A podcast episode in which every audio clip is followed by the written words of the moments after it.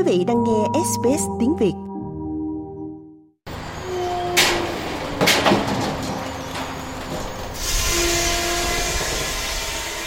Trong các xưởng cưa và bãi chứa gỗ trên khắp Victoria, các hoạt động đang bị đình trệ. Ông Dale Tiley, sở hữu doanh nghiệp của mình trong hai thập niên, nối nghiệp cha và ông nội, vốn cũng làm việc trong ngành khai thác gỗ ở phía tây Victoria. I suppose it's not just work, it's um, it's part of your life, I suppose. Yeah. Tôi ủng hộ chuyện đó vì đó không chỉ là công việc, đó là một phần cuộc sống của bạn. Tôi cho rằng chuyện đó tôi đã lớn lên từ nơi hoang dã. Kể từ đó tôi không thể nhớ. Tôi luôn ngồi trên xe ủi đồ chơi hoặc trong các bụi rậm. Vì vậy đó không chỉ là một công việc mà là một phần của tôi, là một phần của gia đình chúng tôi. Các con tôi cũng được nuôi dưỡng theo cách tương tự. Chúng tôi đi lên từ bụi rậm, cắm trại và làm việc loanh quanh. Họ sẽ đến và xem xét công việc. Tôi cho rằng đó là một phần DNA của bạn. Ông cho biết gia đình ông đã hoạt động quanh khu vực núi Cole từ đầu những năm 1900. Nhưng ông nói rằng với quyết định của chính phủ Victoria đưa ra lệnh cấm khai thác gỗ rừng bản địa, sinh kế đó hiện đang bị đảo lộn. Tôi cảm thấy như mình sẽ khiến gia đình thất vọng vì chúng tôi đã có kế hoạch về những việc cần làm. Giống như có mảnh đất mà chúng tôi sẽ mua bên cạnh, nhưng chúng tôi không thể làm điều đó bây giờ. Do đó có thể đã mở rộng trang trại của mình. Nỗi lo lắng lớn nhất của chúng tôi vẫn là những đứa trẻ. Bạn luôn thiết lập chúng trong cuộc sống vì tất cả vẫn còn ở trường. Bạn cố gắng có một chút tài khoản ngân hàng và giúp đỡ chúng. Nhưng nó làm cho mọi thứ trở nên khó khăn hơn một chút. Tôi có một đối tác kinh doanh.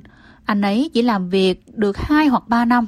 Chúng tôi thuê một bạn trẻ khác, người vừa xây dựng một ngôi nhà trên đường.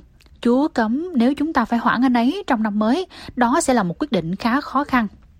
Vợ của ông, bà Kate Tiley nói rằng thật đau khổ khi thấy gánh nặng trách nhiệm đè nặng lên người chồng.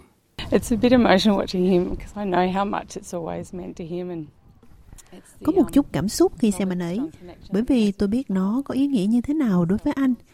Đó có lẽ là mối liên hệ mạnh mẽ mà anh ấy có với cha của mình. Anh chịu trách nhiệm rất nhiều với những người khác. Vì vậy, gia đình chúng tôi và các công nhân, một trong số họ cố gắng chăm sóc gia đình, vừa vay tiền mua nhà, cũng thực sự chịu trách nhiệm này. Không phải là anh sẽ không nói ra, nhưng mối liên hệ của anh với người cha là điều cuối cùng mà anh có được. Họ khá thân thiết đặc biệt. Vì vậy, nhìn anh trải qua tất cả những điều này thật là khó khăn. Được biết, chính quyền tiểu bang đã cung cấp hợp đồng 5 năm cho những người thu hoạch Vic Forest làm việc trong các dịch vụ quản lý hỏa hoạn.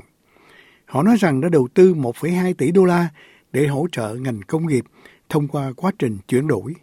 Thế nhưng ông Tim Lester từ Hiệp hội các nhà thầu lâm sản Úc nói rằng điều đó không giúp được gì nhiều cho các cộng đồng như ông Dell.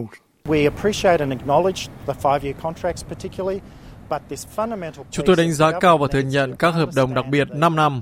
Những phần căn bản này chính phủ cần hiểu rõ và nhận ra giá trị của chính các doanh nghiệp đã thực sự bị ảnh hưởng vì nó vượt quá nghĩa vụ hợp đồng của họ. Trong đó bác sĩ Jack Pascal thuộc bộ tộc Yuin của người thổ dân sống gần công viên quốc gia West Otway của Victoria nói rằng ông nhìn thấy cơ hội để hiểu rõ hơn về các hoạt động về rừng của người thổ dân. The trees are everything. I mean, they're, they're old ancient spirits and they're, they're so important. Cây cối là tất cả. Chúng là những linh hồn cổ xưa và rất quan trọng để chúng ta hiểu được đất và nước, nhưng cũng liên quan đến quốc gia.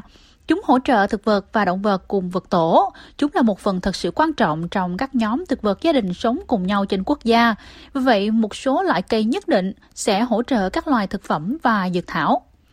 Bác sĩ Pasco hy vọng ngoài lệnh cấm của Victoria, các nhóm bản địa sẽ tham gia nhiều hơn vào việc quản lý rừng bản địa. Hãy nhìn tôi xem, tôi nghĩ rằng chúng ta có một lịch sử ở tiểu bang này, có thể thực sự là ở Đông Nam nước Úc. Trong việc quản lý tốt đẹp các khu rừng, nó phụ thuộc khá nhiều vào việc khai thác gỗ rõ ràng. Điều đó có vấn đề đa dạng sinh học quan trọng, các vấn đề cảnh quan, vì vậy, tôi nghĩ rằng lý do tại sao chúng tôi định xem xét lệnh cấm này, tôi cũng coi đó là một cơ hội để vượt qua những giới hạn rõ ràng, đốn gỗ hay không có thể tiến tới thực hành tốt hơn. Được biết, tiểu bang Victoria không đơn độc trong việc cấm khai thác rừng bản địa trên đất công. Tây Úc cũng sẽ cấm hoạt động này từ năm tới, cùng với Nam Úc và ACT, nơi không có lâm nghiệp bản địa trong khu vực pháp lý của họ.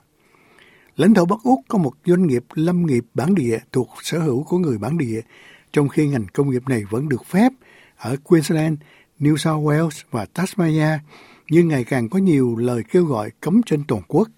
Một phát ngôn viên của chính phủ liên bang cho biết lĩnh vực này có một số thách thức và chính phủ sẽ cập nhật tuyên bố chính sách lâm nghiệp quốc gia hợp tác với các tiểu bang, vùng lãnh thổ và ngành công nghiệp. Công việc của ông Dale Tiley và hai đồng nghiệp của ông sẽ nằm trong số khoảng 2.600 việc làm bị ảnh hưởng bởi lệnh cấm của Victoria. Một phát ngôn viên của chính phủ Victoria cho biết khoản hỗ trợ lâm nghiệp cộng đồng sẽ giúp người lao động chuyển ra khỏi ngành. Nhưng với ông Paul Beaton, đối tác kinh doanh của ông Tiley ở phía Tây Victoria nói rằng ông đã không chuẩn bị sẵn sàng và vẫn chưa có kế hoạch kinh doanh sau ngày 1 tháng 1.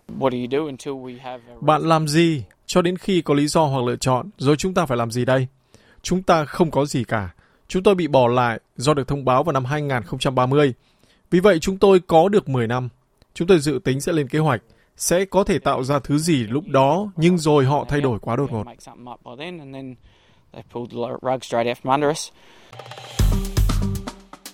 Like, share, comment. Hãy đồng hành cùng SBS tiếng Việt trên Facebook.